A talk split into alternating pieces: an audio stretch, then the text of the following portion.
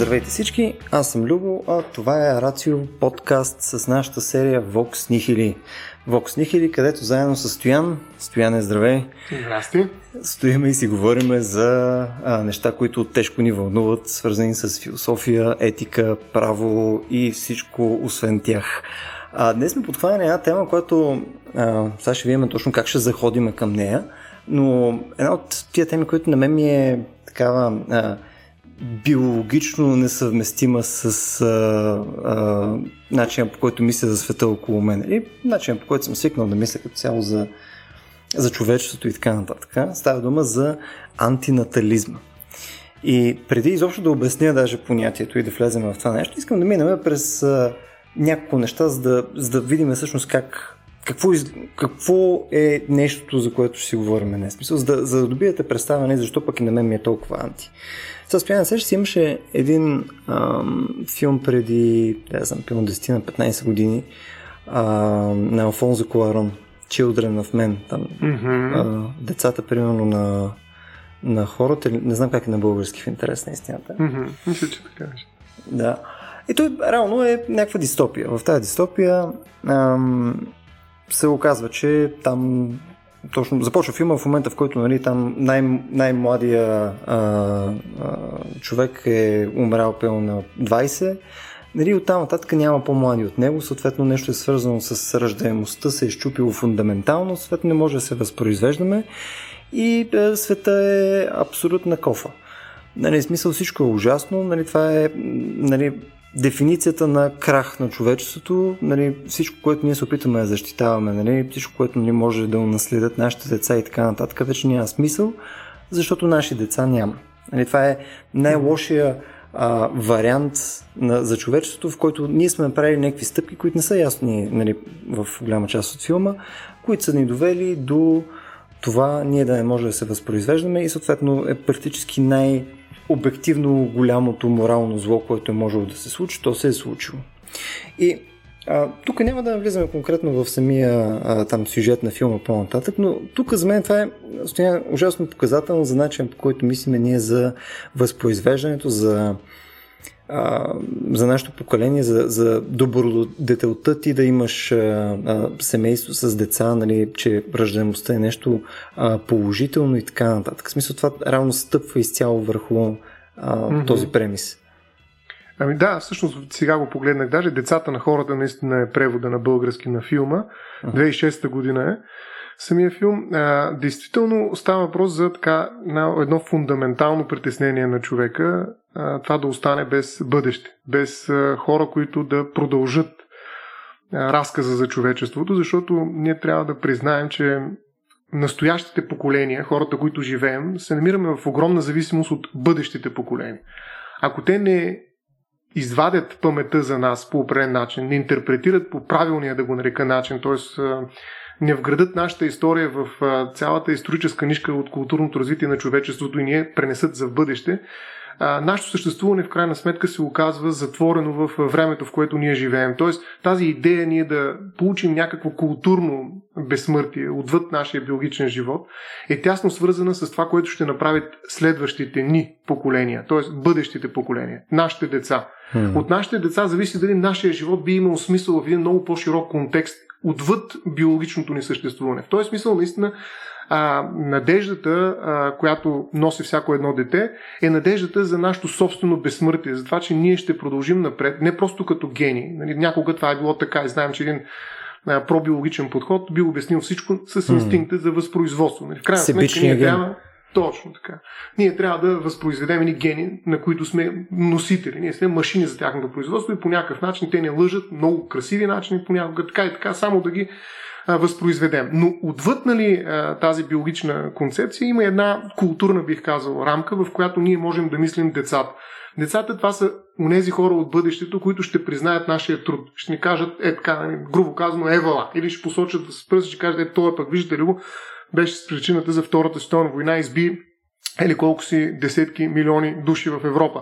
Тоест, А, бъдещето е на децата и те са съдници на това, което ние правим. Те ще кажат и ще отсъдат в един момент от а, някаква историческа дистанция дали това, което ние сме направили е имало смисъл, нямало ли е смисъл, било ли е добро, било ли е лошо. И ние разчитаме на този съд. Той не е страшния съд, нали, в края на времената, той е много по-близко нещо, но е изключително важен културен двигател според мен. И затова нашите деца всъщност носят ключа към разбирането на нас самите. Ние вярваме в това, че те в един момент в бъдещето ще обърнат поглед назад и ще видят родителите си, прадедите си, предците си по определен начин. И това нещо според мен има огромно значение за нас. Но това е в един голям социокултурен аспект. Mm-hmm. Нали? Той не е семейния, за който ти също спомена. Нали? За това, или да индивидуалния, да. Да, индивидуално. Там е друго. Там важно е да има някой, който се грижи за да е в началото, нали, извън тази голяма културна рамка. Ние влагаме огромна надежда в децата си в много по-микро а, мащаб, в една семейна перспектива, в която искаме първо да имаме някой, с който да споделим живота си, ни от най-ценните си години, нали, тогава, когато сме млади и отглеждаме децата си. Това е огромна радост, която струва все повече, защото ние все повече инвестираме в децата си, тъй като ги правим по-малко на брой, а не ги използваме като някаква икономическа сила в стопанство на семейство, което те да, да работят вътре в него. Та, семейството е място, което ние... Нали, аз съм е, сигурен, да, че ти ги ползваш там да урат, да асфалтират, да поставят цимент. Ела да виж какво става. Грунт. А, да, лошото е, че имам само една дъщеря, но както и да е. Въпросът е, че да, изоставам от плана. А, но а, а, там, нали, тази част, първата, а, действително обогатяват нашия живот. С добри и с лоши неща, с притеснения и с радости, но има и още една част на нашия живот в края, на която пък, в която пък ние разчитаме на обратната грижа, която бихме могли да получим от тях, нали, тогава, когато ние се нуждаем. Така че, виждаш, тези ползи, според мен, са на много нива. А ние съвсем, съвсем накратко ги нахвърлихме, но те имат значение и те карат хората да, така, да обичат децата си, да вярват в тях и да ги търсят, да искат да имат деца, защото децата е равно на бъдеще. Да, тук е интересното обаче, че равно индивидуалното, а, индивидуалната нужда се генерира конкретно от хората, които в момента живеят. Нали? Така, съответно, а, твоето детето няма конкретния избор да хване и да каже сега, сега вече е момента да ме родите. Нали? Съответно, това решението ти е твое. И съответно това решение а, може би решава някакъв твой проблем. Сега дали ще, ще ти донесе щастие, имаш някаква нужда, която бъде запълнена. Мисля, го казвам в някакъв пошъл смисъл, нали, едва ли не, че си празен човек, единствен начин, по който да имаш смисъл е дете. Не, имам преди, че да, то може да е нещо ужасно и е, такова изграждащо за тебе на серия нива. Било то и от чисто функционални а, а, мотивации, примерно палиативна грижа и така нататък. Нали, има серия плюсове за тебе, бидейки вече а, човек, който е в играта на живота. Нали? Така смисъл, за тебе това има някаква стойност, mm-hmm. която е измерима. Но тук сега в крайна сметка ние лека по лека захождаме, нали, основно към темата ни. Сега, а, нали, тук антинатализма е... Да направим първо една такава дистинкция. Нали? Смисъл, има, има разлика между това дали си струва да живее човек на цяло, ако вече си жив и, нали, така или иначе това ти се случва, и има разлика между това дали е окей да се зададе нов живот. И тези неща, в смисъл, имат съвсем различни отговори, според мен. И примерно, mm-hmm. дали от страната на, на заслужава ли си да живееш живота, който вече си започнал, нали? Там мисля, че и с тебе сме си говорили вече покрай, мисля, че епизодите ни за чудовищата и така нататък. А, нали, там, там почва да става сложно и е свързано вече с а, качеството на живот, неща и така нататък. Е нещо чисто субективно, нещо върху което ти имаш контрол сам за себе си, поне до някакво ниво. Но другото, реално човека няма контрол до момента, в който ти не му дадеш, нали, а, съществуване, така че той да придобие някакъв контрол. Демек, решението е изцяло в а, човек, който създава живота, доколкото мога кажем, че винаги е решение, но да. Mm-hmm. Да, така е. И тук сега въпрос е, а, директно ще се метна, нали, с един въпрос. А, Стоян, според тебе престъпление е да имаш дете? Ами, той е въпрос на пръв поглед, само изглежда абсурден наистина. Конкретно тебе а... питам. Мисля, това не важи за другите хора. Само да, не важи за българско законодателство. Нали? Не, не става въпрос за наказателния Същи. кодекс на Република България. Не. За мен категорично това не е престъпление, но знам защо задаваш този въпрос. Нали, той го задаван и на него му се отговаря по най-различни начини от доста антинаталисти. а, за мен не е престъпление. Напротив, би казал, виждаш, че в нашия контекст, примерно в България и тъй наречената демографска криза, където наистина, аз скоро гледах тази статистика, се раждат около двеста, а, умират двеста и петдесет и се раждат около сто и петдесет човека на ден. А, тоест, а, ние наистина имаме изключително голям ръст на смъртността над раждаемостта. И чисто демографски погледнато, това за България е проблем. Знаем колко от а, законодателните инициативи в България, това са наистина много такива, а, са насочени към това да стимулират раждаемостта в България. Тоест, а, освен нали, това, което първоначално говорихме, тези индивидуални мотиви, за да имаме деца, те да ни признаят в бъдещето или пък просто да има някой, за който се грижим това да осмисли живота ни или някой, който се грижи за нас в края на нашия живот. Mm. Има и много силни социални мотиватори. Те никога не биха превърнали, защото престъплението е социално понятие. Те никога не биха превърнали а, раждането в престъпление. А, може би единствено в Китай, където имат обратен проблем, бихме mm. намерили някаква, аналог, някакъв обратен а, механизъм за въздействие върху хората, които искат да раждат деца. Но раждането всъщност е нещо, което храни едно време, е хранило войните, за съжаление, един голям звяр, който е ял много животи до съвсем скоро и още ги еде всъщност, но войните са били захранвани чрез раждане. Колкото по-голяма една нация и колкото повече животи може да даде във войната, толкова по-силна е на бойното поле и съответно толкова по- голямо е нейното политическо влияние на съответната територия. Тоест, ние трябва да воюваме, трябват ни хора, раждайте се. После пък това са хора, които трябва да работят, да произвеждат, да потребяват, да създават националното богатство на една държава. Така че всяка държава стимулира по принцип, по дефолт. Може би днес това трябва да се преосмисли и се преосмисли, особено в Европа. И това се вижда и в застаряването на европейските народи, идването на млади Така, хора от други страни, тези миграционни процеси, които създават нали, сериозни проблеми в Европа, а, преди да дойде и вируса, още по-млад нали, представител на, на други континенти, но а, така или иначе, а, за мен думичката престъпление е възможно само в един много тесен контекст, когато говорим за раждането. И то по-скоро е дали носим някаква морална отговорност за това, че е раждане. Много по-лично, по-индивидуално бих поставил въпрос извън всякаква правна и социална рамка, mm-hmm. в която е възможно понятието престъпление. Тоест, ако се опитам пък да го преформулирам, нали, да кажем, че в правна рамка нали, не може да е престъпление, тъй като нали, ако казваме, че така е, че живота е някаква ценност нали, за билото държавите като актив и така нататък, като няма как да е, тъй като самата държава се огладнява реално за тела, mm. в крайна сметка. Нали? Тя, тя си изисква това нещо. Но ако го поставим в а, по-личностен аспект, нали? Чисто за тебе като човек, който иска да живее морален, адекватен живот, иска, иска най-доброто нали, за хората около него и за, особено за най-близките му. Нали, в този случай, нали, дали постъпваме морално отговорно, като имаме деца? Mm. Ами аз тук бих ти казал първо какво мисли един друг автор, много интересен любопитен аржентински философ, за да имам някой срещу който да, така, да се изправя и да кажа моята позиция, защото твой въпрос без mm. този контекст, най-вероятно и ти ще му дадеш контекст, разбира се, в последствие, звучи някакси слабо. Нали, този въпрос, какъв е този въпрос? Що да. За глупост? Нали? Децата, дали, дали раждането е пред... Да, да, в смисъл, какво прави той? Защо го задава този въпрос? И за да а, подсиля този въпрос, защото той има много сериозен морален двигател в себе си и наистина може много да затрудни а, при отговора си, ако видим какво стои зад него. Аз ще използвам името на Хулио Кабрера. Той е аржентински философ, живее в Бразилия и говори за така наречената отрицателна етика, която е противопоставена на утвърдителната етика, да кажа в някаква степен класическата етика.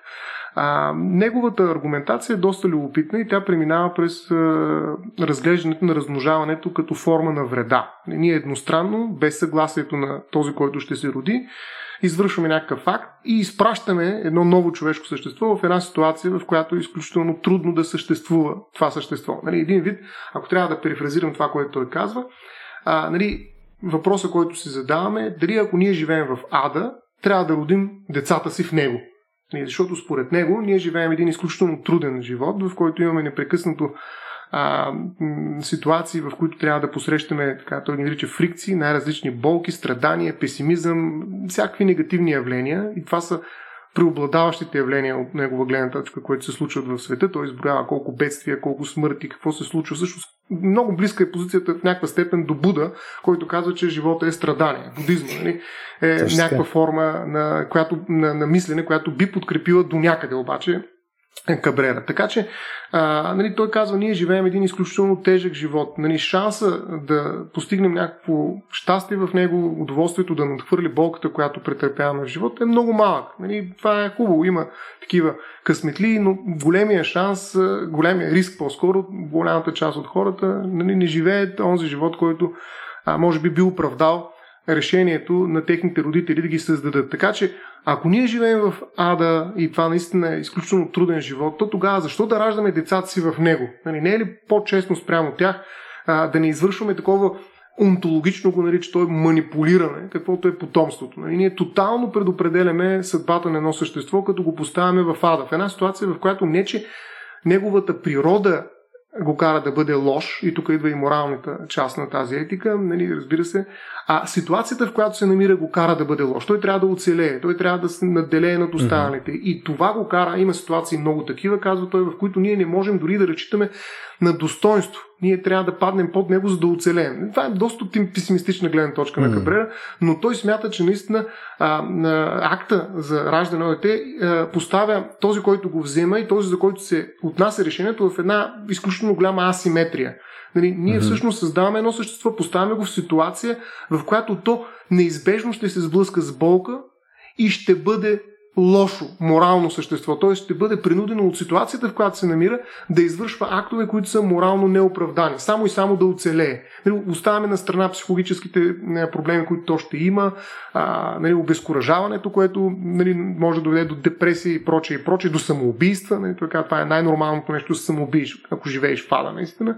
А, И поради тази причина ние наистина трябва да се въздържаме от едно такова асиметрично създаване на същества вътре в центъра на ада. Нали, ние трябва да спрем а, и да не разчитаме на това, че някой ще почне след това реактивно и палиативно да обяснява как живота е много красив, да разказва едни приказки, които се опитват да а, преодолее тая постоянна тревожност или тази несигурност в борбата за оцеляване, която е характерна за ада, в който живеем. Тоест, това са мерки, които са последващи и те не са достатъчни. Ние не можем с една такава красива приказка, приказките, които разказваме на децата си, докато са малки, а, да преодолеем огромния проблем, който ще дойде като пораснат и когато живота, им, живота ще им се стовари отгоре. Нали, това е а, неиз, неизмеримо по а, своя ефект с мащаба на страданието, което чака тези деца в момента, в който те станат пълнолетни, да речем, и влезат в същността на живот.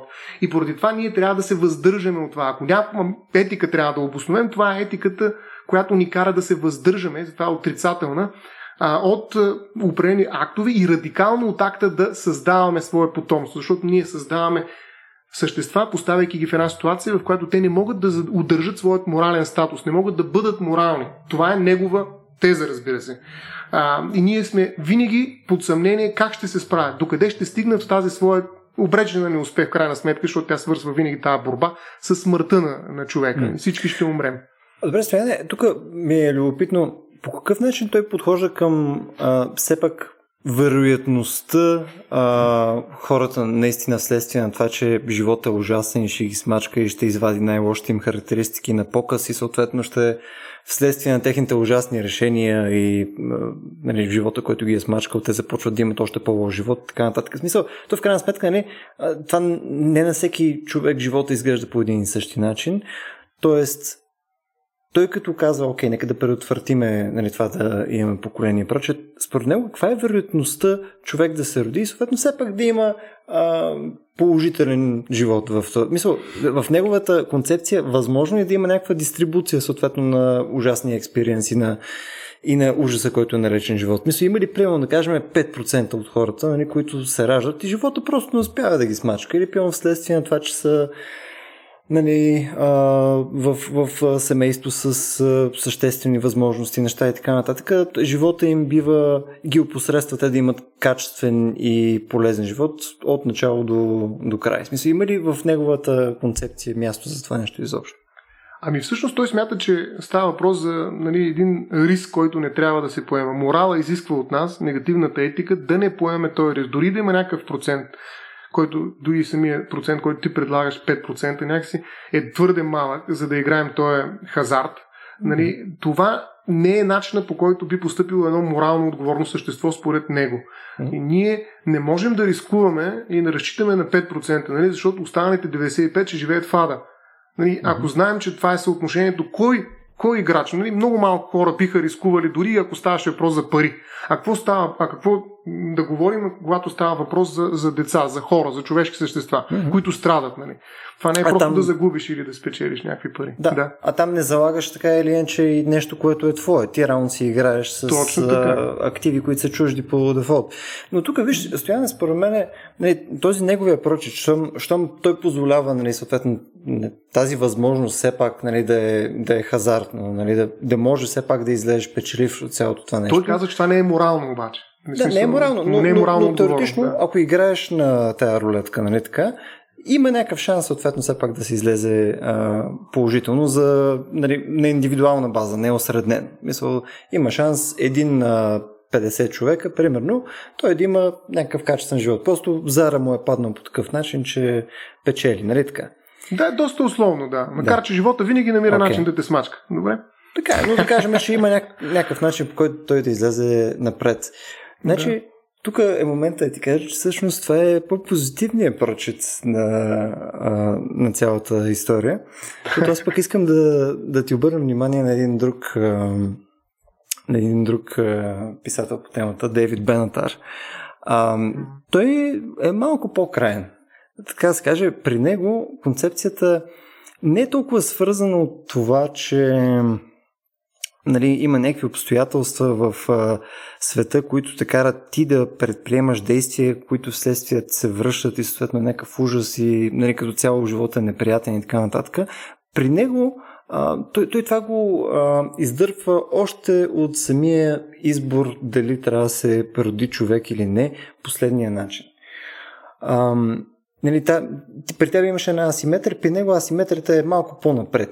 И той описва, нали, ако си представиш асиметрията между добрите и лошите неща, които може да се случат на един човек. Нали, грубо казано, ако ти не си съществувал, нали, на теб ти липсва всичките тия потенциални лоши неща, които могат да ти се случат. Нали, ти ако никога си се родил, няма как съответно да си щупиш крака, няма как да те ограбят, няма как да а, видиш как твой близък умира и така нататък. Всички тия ужасни неща, които могат да ти се случат, нали? Това няма как да ти се случи. Съответно, ако а, това нещо ти отнема всичките тия минуси, нали, си, да го кажем като активи и пасиви, нали, ако това ти отнема всичките тия пасиви, нали, очевидно отнемането на този минус всъщност е положително. Хубаво е да нямаме, нали, такива минуси. От друга страна, ако всичките красиви неща, които могат да се случат, примерно да, да живееш прекрасен ден в парка, да имаш удовлетворяваща работа, да намериш твой партньор в живота и така нататък, всички неща, които са, нали, прекрасни, нали, ако просто никога не си ги имал, не е минус. И съответно той казва, гледайте сега как ми работи моята математика. Ако ние кажем, че още, а, още изначале, кажем, че самия факт, че премахваме тия минуси е плюс, а премахвайки плюсовете не е минус, де-факто не създавайки живот, това е нетен плюс. И оттам нататък, където се вика, той, той си остава тефтечето и си тръгва. Нали, това, е, това е неговото нещо. Мисъл, при него той изобщо не влиза в разговора, ама вижте сега тук живота какво прави и така нататък. Няма значение какво прави. Дето се вика, може ти цял живот един път да си се спънал, нали, и да имаш изцяло удовлетворяваш живот, нали, на цяло, той при него тая математика вече е дисбалансиране. Е, той всъщност остава линията на, на живота, така да се каже, права, тази линията, с която ни е свързана основно смъртта, нали, на, на графиката, когато някой умира в болницата. Всъщност той иска да остане една равна линия, в която нищо не е съществувало и нищо няма да съществува, поради което и няма нито надолу, нито нагоре, нито а, така претърпени загуби, нито пропуснати ползи, реализирани ползи. А, аз обаче смятам, че тази, как да кажа, математика, както е наречете, а, не е достатъчно убедителна. Не знам колко човека би убедила всъщност тя. Hmm. Добре, окей, математика е, да, математиката се слави с това, че тя е контраинтуитивна и в един момент доказва някакви неща, които се оказват изключително важни практически, макар и да изглеждат абсурдни, а, но не е тази математика в случая според мен, нали? Тя е социална математика, тя е математика, която се опитва да изгони смисъла от човешко съществуване, като каже, че един прекрасен ден а, нали, няма никаква стойност, едва ли не, в сравнение с една игла, която ти забиват в мускула, за да ти бият някакво лекарство, нали, което винаги ще е махането и някакъв плюс, нали, за да махна тая болка. Аз съм печелил вече някакъв плюс, защото съм премахнал вредата, докато, нали, това, че не си успял да прекараш един ден за детето си, да речем, в парка, не е голям праз. Нали, да, ама не е. В смисъл, всеки, който живее, знае, че един ден с детето му, има дете в парка, радостен ден е нещо страшно ценно, заради което най-вероятно много хора биха работили години наред, нали, за да могат да си го позволят този един ден. Така че тази математика, за мен, огромният проблем в нея е, че не е достатъчно убедителна. Тя не може да се превърне в инструмент, на който да накара хората наистина да спрат да раждат. Uh-huh. Не вярвам, че някой е убеден от на Бенатар и, и е казал, ето, прочетах тая книга, край, повече няма направя никакви опити да правя деца. Да, да, смисъл, аз как можеш да представиш, аз имам безкрайно количество критика, но тук, примерно, е интересно все пак да влезем в неговия начин на мислене, защото, примерно, ти това, което даде сега а, и с а, да видиш детето си в парка и така нататък, отново ти изхождаш от а, Uh, идеята е, че ти, си, ти, ти вече си роден, ти съществуваш, ти вече имаш uh, взел си да решение да имаш. Дали? От там нататък ти вече си в играта. Знаеш, не само си в играта, но ти вече си създал и друг човек, който и той е в играта. Нали, така? И от там нататък mm-hmm. като смисъл ти, ти няма какво смисъл, какъв, къде ти отива коментара. Ти вече го правиш това нещо. Ти няма, всичките ти чипове са на масата. Докато, нали, тук неговата идея е, че а, ние в момента, в който А, нали, другата асиметрия, която той описва, е, че нас ни пука за това, че а, искаме да спреме да създаваме а, деца, нали, в неговата концепция, само защото, нали, на нас ни е противоестествено, а рано няма допълнителна логика в него. А рано, един от примерите, който беше дал, а, има серия неща, за които грам не ни пука, просто защото са много отделени от нас. Примерно, по никакъв начин не страдаме, че а, примерно, представи си, има марсианци. И съответно, ако имало марсианци, не гледаме към Марс, но в момента няма марсианци. И не гледаме към, марсиан... към Марс с презумцията, ех, колко ще да е хубаво, ако имаше марсианци. Никой не казва, нали, тук гледай какви пропуснати ползи на, на щастия в парка на марсианците, които си породили малки марсианчета и се и прекарват страхотно и така нататък. Никой не мисли за това нещо. Всеки мисли в неговия частен случай, в който, нали, той конкретно ще създаде някакво, а, нали, негово потомство, което на него ще му доведе нещо и така нататък. И разговор по никакъв начин не минава през а това е ли е всъщност позитива за, за този човек. Това е нещо, което него го бъгва, защото ние винаги минаваме през примера, където вече сме ние с някакъв стейк. Ами, аз бих го поставил в един малко по-различен контекст. Наистина, а, става въпрос за логика при него, но тази логика не работи на, на ниво жизнено, жизнена ситуация, на, на реална жизнена ситуация. А, но нека да поставим дори и тази логика в тази жизнена ситуация, да видим колко човека всъщност са предявили някакво искане за обезщетение от своите родители за това, че са били родени. Защото а, ние казваме, добре, това е вече в играта сме. Даре, ама, нали, всеки един от нас е в играта, добре, по някакво насилие, упражнено спрямо него, да го наречем, приемаме тая предпоставка, за да тръгнем по тая логика. А, да видим колко всъщност хора са се оплакали от това нещо. Всъщност има такива процеси, но не точно, нали, само защото са били родени, а хора, които са с увреждане.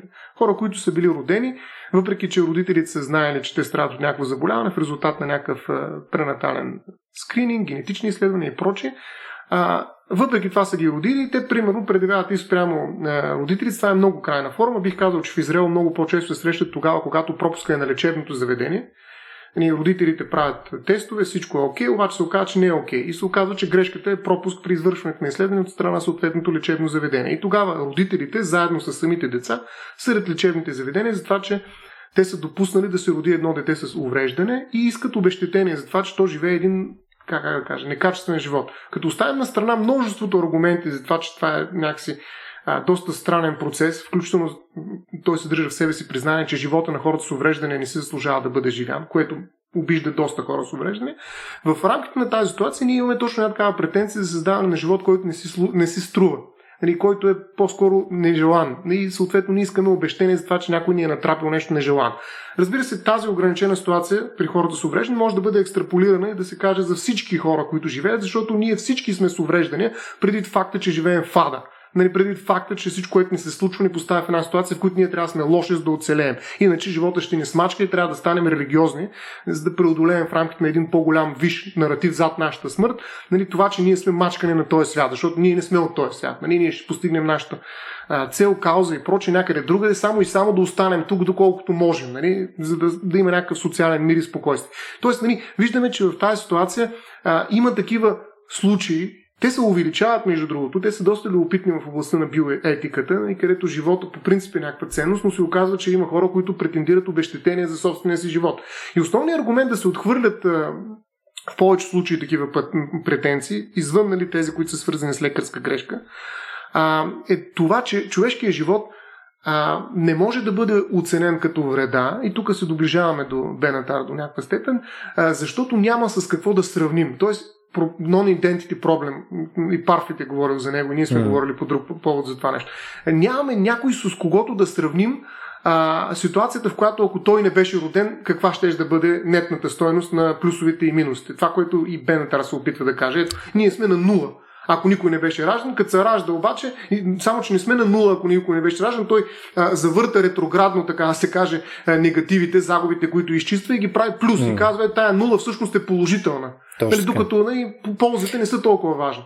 И затова, нали, другата, другата част от уравнението, която е на реално съществуващия човек, там, нали, тези ползи, които той е претърпял, макар да са два-три мига, които са изключително ценни за него, нали, Бенатар каза, а, бе, те нищо няма, ако, нали, го сравним с нулевата ситуация, която е положителна сама по себе си, защото сме изчистили негативите. Нали, защото е нет, нет позитивно там, да.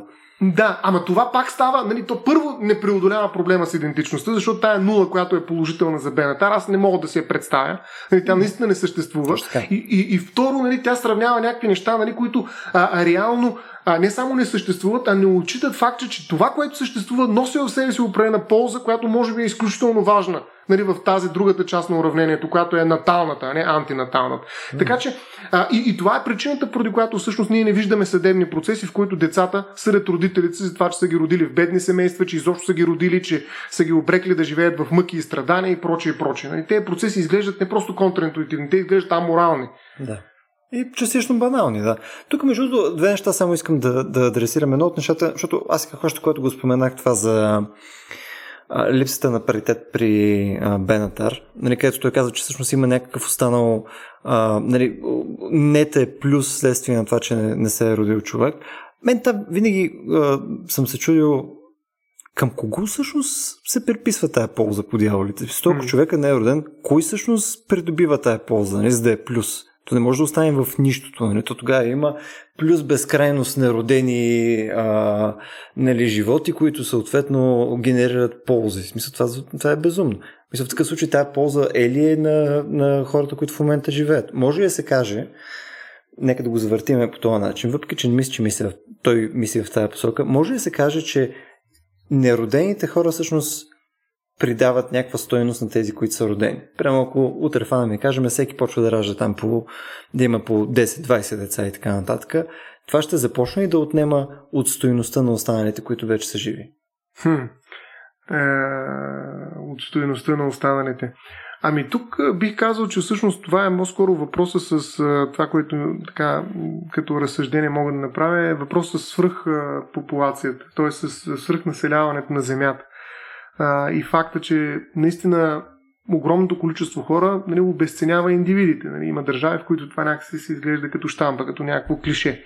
А, така че в някаква степен количеството, нали, ако така абстрактно се изразим, отнема от качеството, според мен. Би трябвало, разбира се, особено през концепцията за правата на човека, това да не се случва в такава степен, в каквато може би логиката на чистата математика го изисква. Тоест, ние имаме механизми, обществото не създава, особено на Запад, особено в Европа, чрез които ние се опитваме да защитим индивида от едно такова масовизиране на живота а, и превръщането на, на количеството в антикачество, така да се каже. А, но го има, според мен го има, а, но това е много социологически казано, бих казал.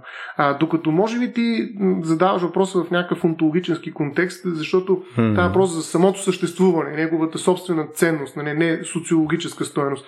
А, и от тази гледна точка аз бих казал, че това, което Бенатар се е опитал да направи, от негова гледна точка изглежда на нещо като, аз бих го нарекал, онтологичен кубизъм. И така да изглежда като Пикасото на на, на човешката онтология, нали? да, да обрисува едни да. Кар... лица, които се разпадат, нали? и прочее. И те са много красиви, любопитни, би ги гледал със сигурност в музея, но когато излеза или ги сложа някъде в къщата си, а, бих искал да имам и вази с цветя, колкото и голямо клише да е това. А, някакси по-добре, нали? а, по-лесно се живее с тях, но, но, но според мен това не е онтологически кубизъм, а е една негативна онтология. Нали? Той се опитва да създаде а, математика там, където не съществува нищо, нали, дето казваш ти. Mm. И се опитва това да го пренесе върху това, което съществува. И според мен там а, връзка няма. Не, не можем да, а, как да, кажем, да направим по-ценни животите, които са факт, защото те са успели да предотвратят едни животи, които биха били факт, ако те не бяха взели правилното решение. Нали, тоест, а, това, че някой е взел решение да не ражда деца и е морално отговорен от гледна точка на Бенатар, не прави живота му морално по-ценен, според мен.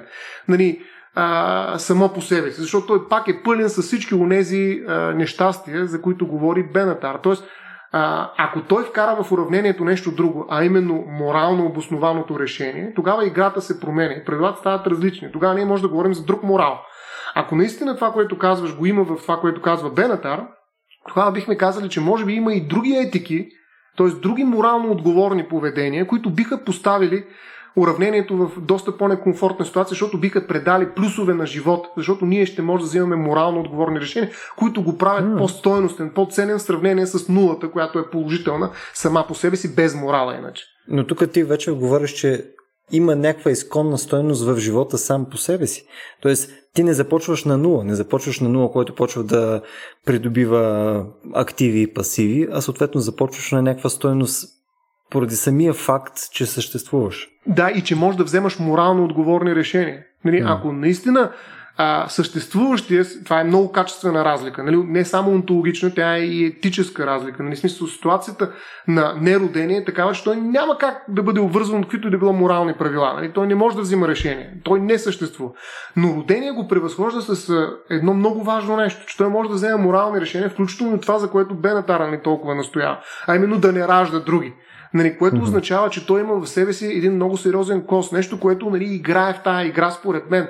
Нали, това, което ти казваш, ако нали, това, че ние сме блокирали един живот, ни прави по-ценни като живот, това твърдение съдържа в себе си, че всеки живот има в себе си шанса да бъде морално отговорен, което е само по себе си вече няколко крачки напред от неживота. Нали, и то качествено различна е характеристиката, която а, придава това твърдение. Аз не съм сигурен, че Бенатар казва точно това нещо, но ти го продължаваш. Mm. Според мен е много важно наистина, защото това е една крачка към а, м- м- включване в уравнението на, на, а, на нещо, което не може да бъде пренесено в негативната онтология. Не може да имаме етика там, където има неродени същества.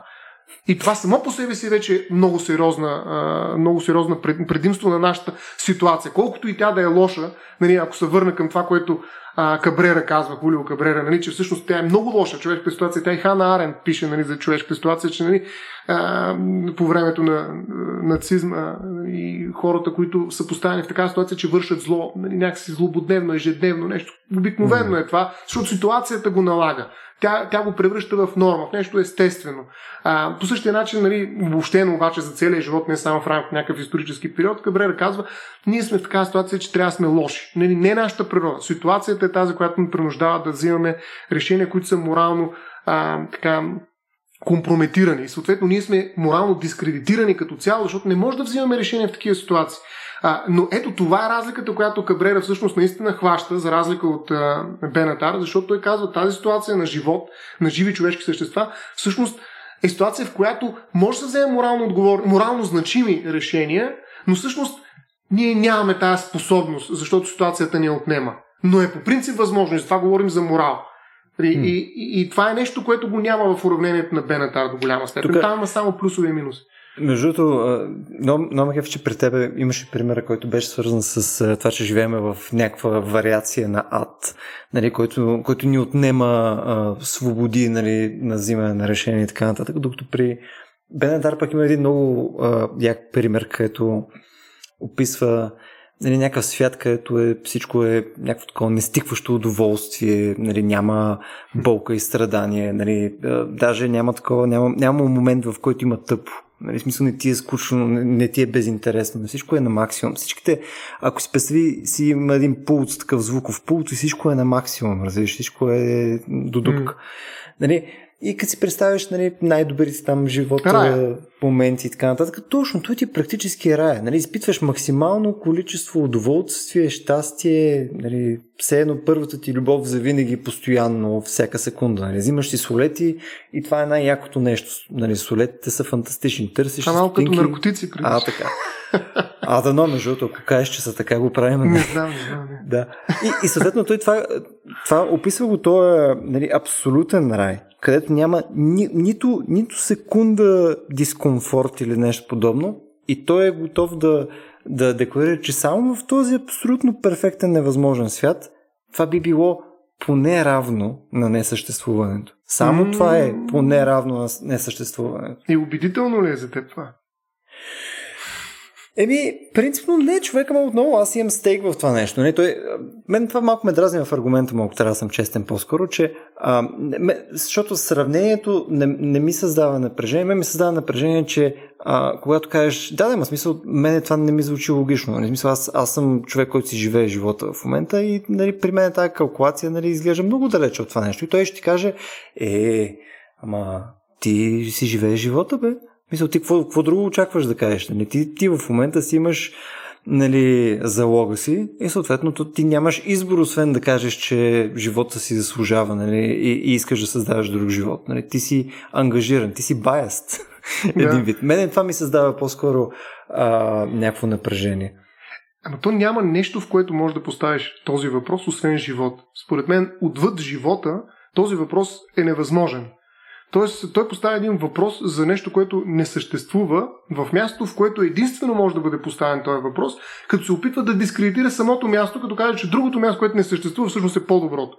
А, тоест, това е една, как да кажа, логическа игра, според мене, която наистина е доста абстрактна, да не кажа, нали, абстрактна до, до няма и къде, и затова няма никакво аргументативно значение на практика. Нали? Това е логика, която разбирам в някаква степен, в някаква степен, и мога да... Ние още не сме тръгнали реално да я хванем за, нали, така, бика за рогата, но, а, но тя а, е слаба в самата си база. Нали? За мен тая логика просто не работи и тя не докосва никой от yeah. живеещите, както ти казваш. Нали? А ти си баяс, ти си жив. Точно. А да видим те, които са, не са баяс, не са е, по някакъв начин е, нали, с предразсъдъци или включени в това решение, е, да видим как разсъждават те. А да видим, точно. Изобщо те могат ли да разсъждават? А, изобщо да гласуваме сега, да. Те, да. Те има ли такова нещо като те, които да не са такива, каквито сме ние? Нали, всъщност този въпрос, е, е, богатството на живота позволява поставянето и на този въпрос. Липсата на живота е абсолютна бедност на въпроси.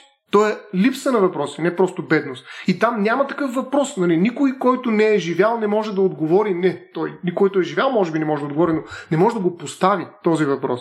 Така че, къде отива той всъщност? Нали? Къде е неговата задънена улица? Тя няма край, тя изобщо е несъществуваща улица, нали? На неговата логика. Нали? Той опитва да играе с нещо, което не съществува, дисквалифицирайки всички онези, които могат да играят с него. Нали? Точно така, точно така. Нали, това не е, не е, как да кажа, а, наука, дори бих казал, защото няма как да се опровергае. Нали, как, как да го опровергаем, как да го тестваме това нещо? Макар че, нали, говорим за социални науки и хуманитарни, е, за това, е, за това не, е не харесвам философията, Стоян. Е...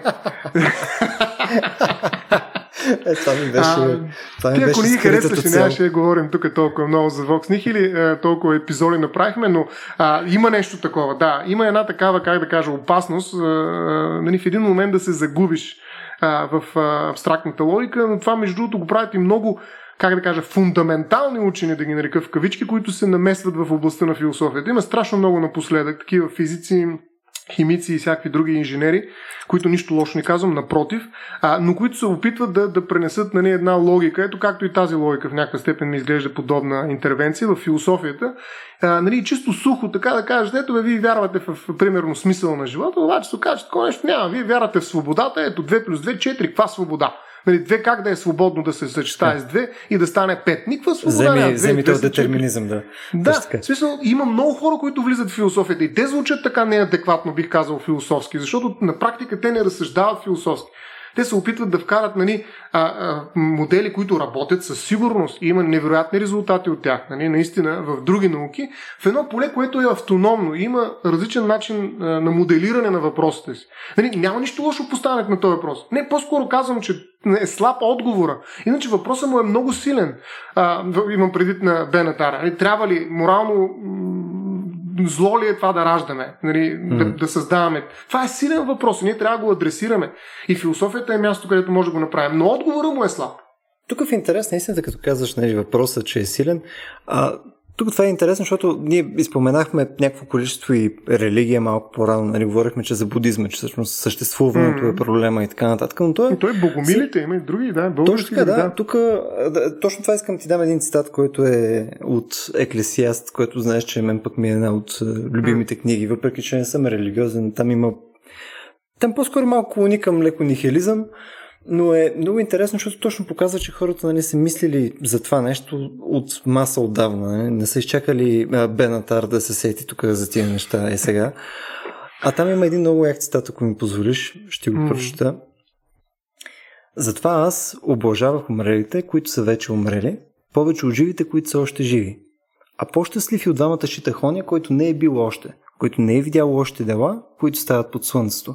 Което е, това вече е по-близко до това, което ти казваш. Е, че съответно живота, в който ние се раждаме, всъщност той е савич, той е много, много тегъв. И съответно, нали, тук а, имаш някаква такава дистилирана мъдрост, че всъщност ако вече си, ако вече си роден и трябва да се занимаваш с това нещо, нали, еми тук вече имаш някакво, някаква тегоба, която е над тебе. Нали, тук вече имаш някакви отговорности и неща, които хората, които не са родени, ги нямат. Но ти сега ще се опраш с тях. Еми, това е. Между другото, не само, не само живота. Бих казал, че тук има, пропускаме съвсем съзнателно аз до този момент, както и доста други неща пропускам, но сега ще го вкарам в уравнението. Пропускаме една много важна специфика на живота на човек. А, примерно Запфе, Петър Весел Запфе е един от а, философите, които го прави като разлика между човешкия живот и живота на останалите живи същества, на животните примерно. Ние mm. сме говорили много за тях. Дали, дали животните са в същата ситуация като в нас, каквато са хората? Дали и те нали, не трябва да раждат, защото нали, създават същества, които страдат и прочее. И дали тяхната болка е всъщност толкова значима, защото там пък се изяждат едни други и прочее. Дали и при тях този аргумент е валиден. И Запфе казва, всъщност това не е така. Нали, при тях не е толкова важно. Нали, може би аз го модифицирам, допълвам, но има един много важен компонент, който е специфичен в човешкия живот. И това е познанието, нали, който трупа знание, трупа тъга. Тоест, живота на човека, като единственото съзнателно същество, е най-тежкият възможен живот, биологичен имам предвид, на планетата Земя. Защото ние осъзнаваме собствената си трагичност. Ние знаем, че ще умрем, ние знаем, че ще страдаме, ние знаем кога, колко, как ще страдаме дори понякога, кога точно, как, защо и от кого ще умрем понякога и така нататък и така нататък. Тоест, ние, за разлика от всички останали живи същества, живеем съзнателен живот. И това е още по-ужасно. Е, това е нашия ад. Животните живеят, ние сме го говорили това нещо, в един свят, който е много по-прост, там няма морал и съответно може да е много по-щастлив. Неговата нетна стойност наистина е по-скоро някаква математика, защото няма кой отвътре в някаква степен да оцени тези плюсови и минуси. Ние някакси ги сумираме отвън, което пак така прави тая математика съмнителна, но въпреки това нали, в уравнението не присъства рефлексията, която умножава страданието. Защото аз, когато знам, нали, че ще умра, знам, че ще страдам и така нататък, знам, че децата ми ще страдат, още повече страдам за това, че децата ми ще страдат и страдам от това, че трябва да взема решение да ги рода и най-вероятно ще страдам, ако те не страдат, защото съм взел решение да не ги рода. Нали, тоест, каквото и да направя, ще страдам. Нали, това е едно такова специфично състояние, в което много философи нали, изпадат. Те са говорили много. Нали, тази грижа, Хайдегер основно, да кажем, примерно неговата думичка. Нали, това грижа, грижа, която те гризе непрекъснато. Не, не можеш просто да седнеш и спокойно да съществуваш, да си дъвчеш тревата, нали, като една крава. Нали, такова блаженство не е постижимо за човек, ако ще и които и шамани да дойдат да ми обясняват, да седна да медитирам. Нали, това са някакви жалки опити в сравнение с една крава, която просто си пасе два дена поред. Нали. Защото това е най-добрият будист. Животните живеят един много по- А, изчистен живот, нали, в което страданието е страдание, радостта е радостта. Ние не можем да се радваме повече от две минути, поне аз. Може би, не знам. А, зависи, може би, това е крайно. Но, но наистина Кое ни пречи? Ми съзнанието, непрекъснато изпреварване, което мозъка прави, нали, нашето съзнание пред битието. Нали. Ние непрекъснато си представяме някакви неща, искаме, желаем, хвърляме към бъдещето някакви неща, които уж настоящо са важни за нас, а това всъщност изобщо не е така, но ние не можем да се смирим в нашето настояще. И това е така, защото сме съзнателни същества. И това Запфе казва, е един биологичен парадокс. Ние сме свръхеволюирали и поради тая причина сме някакъв бък в природата. Няма други като нас. Нали, няма такива същества, които по такъв начин, нали, да знаят собствената си незначителност и, и да са до такава степен егоцентрични, нали, което ги обрича на абсолютен трагизъм. Нали, те търсят някакви неща, смисъл, да речем, справедливост, които не съществуват. Нали, това е измислица на тяхното съзнание, това и кара да страдат непрекъснато всяка секунда. Това живот ли е, казва той? Да, нали, сами сме, сами сме генерирали нашето страдание практически, да, тъй като гониме неща, които са абстракции. Да, и после създаваме още, за да ги спасим. За да спасим справедливостта, създаваме права. За да спасим правата, създаваме нещо друго. И създаваме хиляди неща, нали, ето философията ще каже, го прави това нещо, нали, а, само и само да оправдае, нали, да ни вкара в някаква самозаблуда, че в крайна сметка ние живеем смислено. Това е важно и това е хубаво наистина да го правим. Да, това, което а, нали, в някаква степен Кабрера каза, че е, нали, такова реактивно и палиативно решение, което предлагат на различни наративи философски за това защо живеем. Запе също го казва. Ние просто опитваме чрез защитни механизми, които са много силни и затова, нали, идват всякакви хора и защитават някакви ценности, за които са готови да умрат. Нали, те, крайна сметка, тези неща са защитни механизми, само и само за да избегнем от тази бездна, в която, нали, нашето съзнание ни вкарва непрекъснато. Ние, всеки момент някой трябва да надърпа обратно, за да можем да живеем отново. Нали? Понякога това става и по безумни начини. Просто си пускаш да гледаш, нали, като хипнотизиран телевизията, само и само да не мислиш за себе си като разумно същество. Защото това е опасно. И, а, и от тази гледна точка аз смятам, че а, всъщност това е един от големите проблеми при а, живота на хората. А именно, че той не е спокоен. Нали, ако говоря като проблем, нали, в кавички, като нещо, с което ние трябва да се сблъскаме. На проблемите по-скоро, да. да. Като нещо, което трябва да оценим, трябва да вземем предвид не просто живота и някакво болка, някакво съотношение болка-щастие, нали, които може да изглеждат някакси обективно, макар че са по същество си субективни преживявания, али да кажем вреда и полза, които са по-обективно звучащи. Друг въпрос, нали, дали наистина е така. Но а, ние трябва да излезем отвъд тая математика, която просто се опитва две и две да събере и да видим, че всъщност имаме едно познание, едно съзнание, което интерпретира непрекъснато. И тази способност на човека да интерпретира го обрича на едно много специфично, много трайно, много устойчиво страдание, което може би е добре да изключим. Но тогава, какво означава това? Означава не да, ражда, да не раждаме деца, ами може би да раждаме деца, които нямат съзнание. Което е още по-абсурдно като решение. Нали? В смисъл, дайте да раждаме а, някакви хора, които зомбита. Са без мозък, да, зомбита, защото не, те ще се живеят не така, като крава, ще дъвчат, нали, някакви дъвки по цял ден, ще гледат телевизия и ще пият кока-кола. Нали, в смисъл, какъв е проблема? Живота е песен. Нали, що да не увеличим броя на, на изпитите, нали, а, питията? Нали? Защо да не го правим това нещо? Стоян, тук само ще ти обърна внимание, че най-вероятно това е един от най-позитивните епизоди, които сме имали на момент. То така се почна от начало, знаехме го. Любо, това нещо го знаехме с теб. Това е точно ролеркостър от депресия. Тук искам само да минаме през една от темите, защото сега казва откъде пък е източника в крайна сметка на цялото това, нали, на целият този ужас. Съответно, аз съм съгласен с теб, нали, най-вероятно голяма част от нещастието ни идва вследствие на много специфичния ни мозък, крайна сметка, на, на, на способността да осмисляме абсурда на нашето съществуване, нали, което е, нали, фантастично.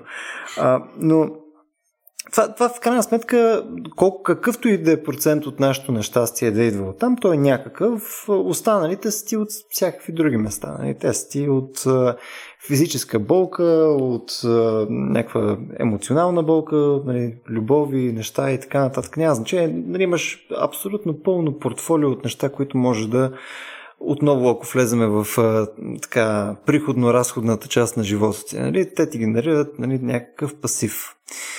Сега, а, тук искам да, да видя как ти работи твоята интуиция. Нали, събираш ги всичките тия, нали, негативни неща, които си а, нали, които са се случили през живота и ги а, поставяш на един кантар спрямо аджба всичките позитивни неща. Нали, заедно с всичките, отново, било то с това да имаш деца, нали, това да изживяваш някакви красиви моменти, да, нали, да гледаш природата, да има някаква естетика и прочее. Като го погледнеш това нещо, нали, отново ако говорим за паритет, можеш да кажеш, че тези неща под някаква форма се изравняват все пак. Мисля, игнорирайки а, нали, целият аргумент на Бенатара за момента, игнорирайки а, частично нали, причините, поради които едното и другото се случват, просто ако ги гледаш като, нали, като баланс шит. Нали, има ли симетрия между тези неща или съответно има ли а, усредено симетрия или потенциал за симетрия на личностно единично ниво? Ами знаеш ли, мен всъщност проблема ми е в основата на това разсъждение. И тук вече са рогата на, на, на бика, де трябва да ги хванем. А, всъщност, какво стои зад предложеното изчисление и от Кабрера, и от въпросния Бенатар? Стоят две неща. На първо място индивидуализма, като ние не, съвсем спокойно може да възприемем философска позиция, която да не зачита индивида до такава степен и всъщност да да разгледа нещата на много по-високо ниво, в една много по-различна рамка и тогава вече значението на вреда, полза за индивида не е толкова важно, защото някои хора може да страдат, но като цяло обществото може да върви напред. Тоест може да дигнем на различно ниво нали, това съотношение вреда-полза. И уравнението и бюджета става съвсем различен, онтологичният бюджет на нашето съществуване. А, може да се окаже, че Ботев, макар че е живял един изключително трагичен живот, всъщност е създал такъв плюс за България, че ние още се храним от него. Не, тогава какво mm-hmm. правим с Бенатар, нали, неговото изчисление? Ботев, по-добре ли беше да не се ражда?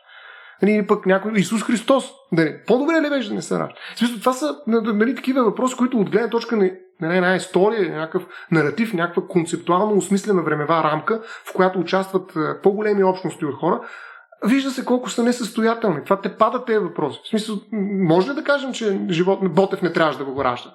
Нали, или Левски? Защото той, той се закачи. Най-важният момент се закачи и падна, нали, и след това го съдиха десет година. Да, то, аз, аз, аз, да. аз съм съгласен, че тези неща са нали, въпроси, които трябва да се разделят на, на единично ниво и на, и на по-общо осреднено ниво нали, за, за човечеството, даже може да го кажем. Защото, нали, ти, защото ти винаги имаш някакви такива гранични примери. Мога да кажеш, нали, има ли смисъл в рамките на семейството, има ли смисъл в рамките на общността, държавата, континента, света и така нататък. В смисъл, mm-hmm. ако нека да го хванем от по-общия вариант, да, наистина. Но, да, но, видим от най-общия даже. Но, но, но това е едното. Първото нещо, което стои зад всички тези уравнения е нали, този приоритет на индивидуализма.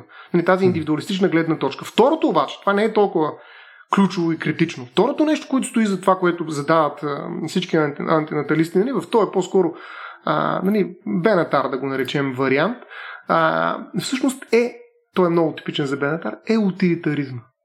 За мен антинатализма показва границата на утилитаризма. И то по категоричен начин показва, че утилитаризма е неработеща философска концепция, тогава когато говорим за онтологично важни и значими фундаментално за човека въпроси. Фундаментализма а, на въпроса, който се задава защо живеем, не допуска утилитаризма да реши този проблем. Тоест, утилитаризма е безпомощен тогава, когато трябва да решим най-важния ни въпрос.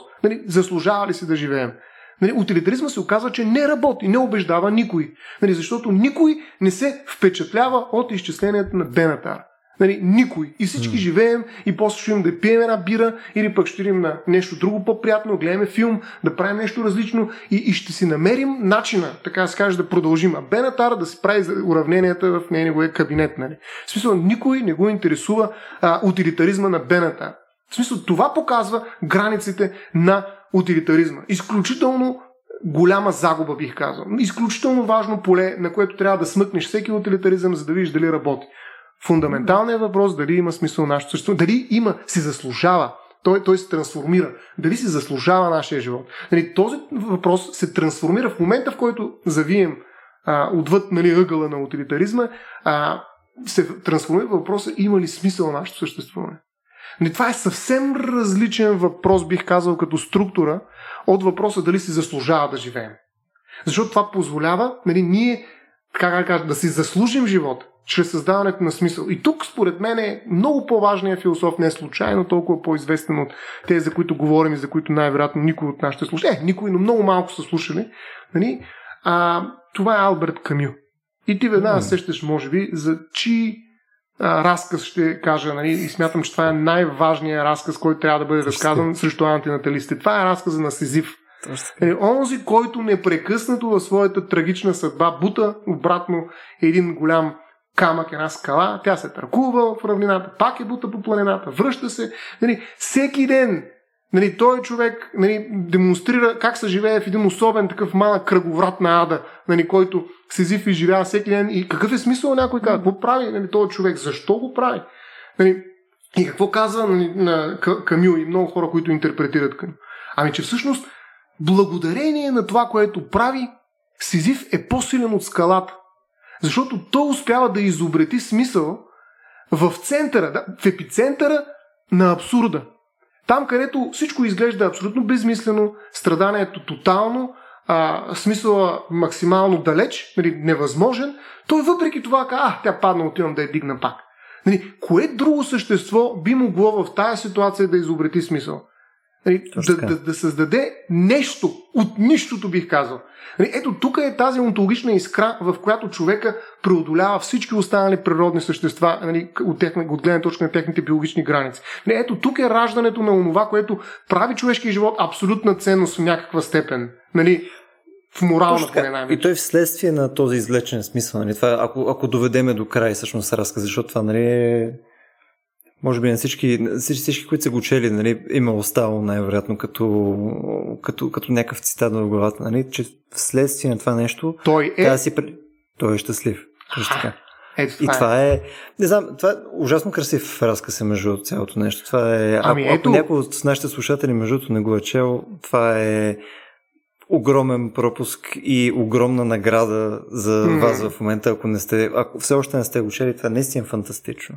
И е то очевидно, а, смисъл, тук нали, не говорим само в мита за Сизиф, за Сизиф, тук не говорим само за някакви безумни усилия, които са безсмислени и така нататък. Не, то е всъщност нали, аналогията, която тук се прави и което нали, тук в момента състоян нали, подхващаме, очевидно говорим, че не, то, ние, сме, ние сме това нещо. Не, човека на цяло е, е това.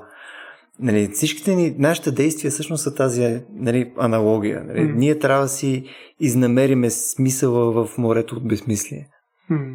Ние, значи, а щастието не е математика. Особено mm. пък абстрактна математика. Щастието е усилие. Значи, най-важното нещо на човешкия живот, кое е? Че той дава шанс да станем творци на смисъл.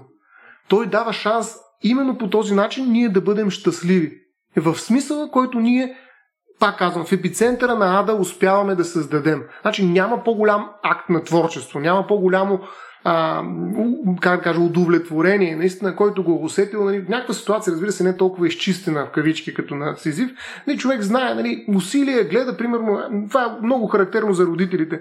А, правят страшни усилия да, да бършат едни гащи, да, да, да хранят, да вкарват някакви неща в устата на нещо, което пък реве непрекъснато, не ги остава да спи и прочее. И в един момент, за две секунди, той не се усмихва. И Сизиф какво прави? Обръща се и тръгва отново да търси тази скала, къде падна, че да я дръпна пак нагоре по планината. И е толкова щастлив този родител, нали? Мал, може да са малки, може да не са за всички. Нали, това е шанс. Не е вярно, че всеки би стигнал нали, до, до това прозрение, на, на това щастие. То е дар в някаква степен, разбира се. Но, а, и то изисква, да. Но, но се усеща, и изисква. Но се усеща, аз съм сигурен, че много хора от хората, които не слушат, и много хора от хората, които не слушат особено, а, са усетили този момент на, на катарзис, нали? на, на момента, в който всичкото това нещо, което ни се е случило, всъщност в един момент се изчиства и она е положителна нула, абстрактна на Бенатар, се превръща в една, а, как, как, една изплюта дъвка от преди двеста хиляди години, нали? която вече е вонинала една с извинение, защото Точно. няма нищо в нея. А в онзи миг, който нали, е толкова ми, миниатюрен, толкова безмислен от гледна точка на неговата формула, се оказва заключен целия смисъл и съответно цялото щастие на нашия живот. Това е безумно като изследване. Това е нали, религиозно преживяване, според мен, в някакъв степен. Да, то в някакъв смисъл другото изглежда като просто интелектуална пошлост. Ами да, и то е феноменология, то е нещо, което не може да. Това е нещо, което не можем да го сравним с някой, който не се е раждал. Как да му го обясня? Това е като хората, които не са виждали жълто и зелено, нали, да речем, но много по-профанно казано. Не може да го обясниш, не може да сравниш кое е по-добро, зелено или жълто. Нали, може би за растенията това има смисъл, защото не става въпрос за, за цветове, а става въпрос, нали, за неща, които те изсмукват и създават енергия. Нали. Жълтото е нещо, което едно растение може да използва. Зеленото е буклук. Нали, смисъл, то не се използва. Не знам защо, между другото, това е доста любопитна тема, но ние сме си говорили за екология. Защо екологичните движения са зелени? Ми тя зелената цветлина е единствената цветлина, която не прави нищо на тази земя. Бе. Нали, смисъл, освен да създава, нали, някакъв цвят. Нали, това е цветлина, която растенията не могат да, да, да дъвчат, така да го кажа грубо. Тоест, ако трябва да изберем, може да изберем всеки друг цвят, нали, ако разглеждаме, нали, гледна точка, кой спектър е най-полезен за природата, но не и зеления, може би. Но както и да е, това е друг разговор, но така ли иначе, а, наистина ние не можем да сравним, нали, а, неща, които се случват в нашата духовна сфера, нали, като наше преживяване.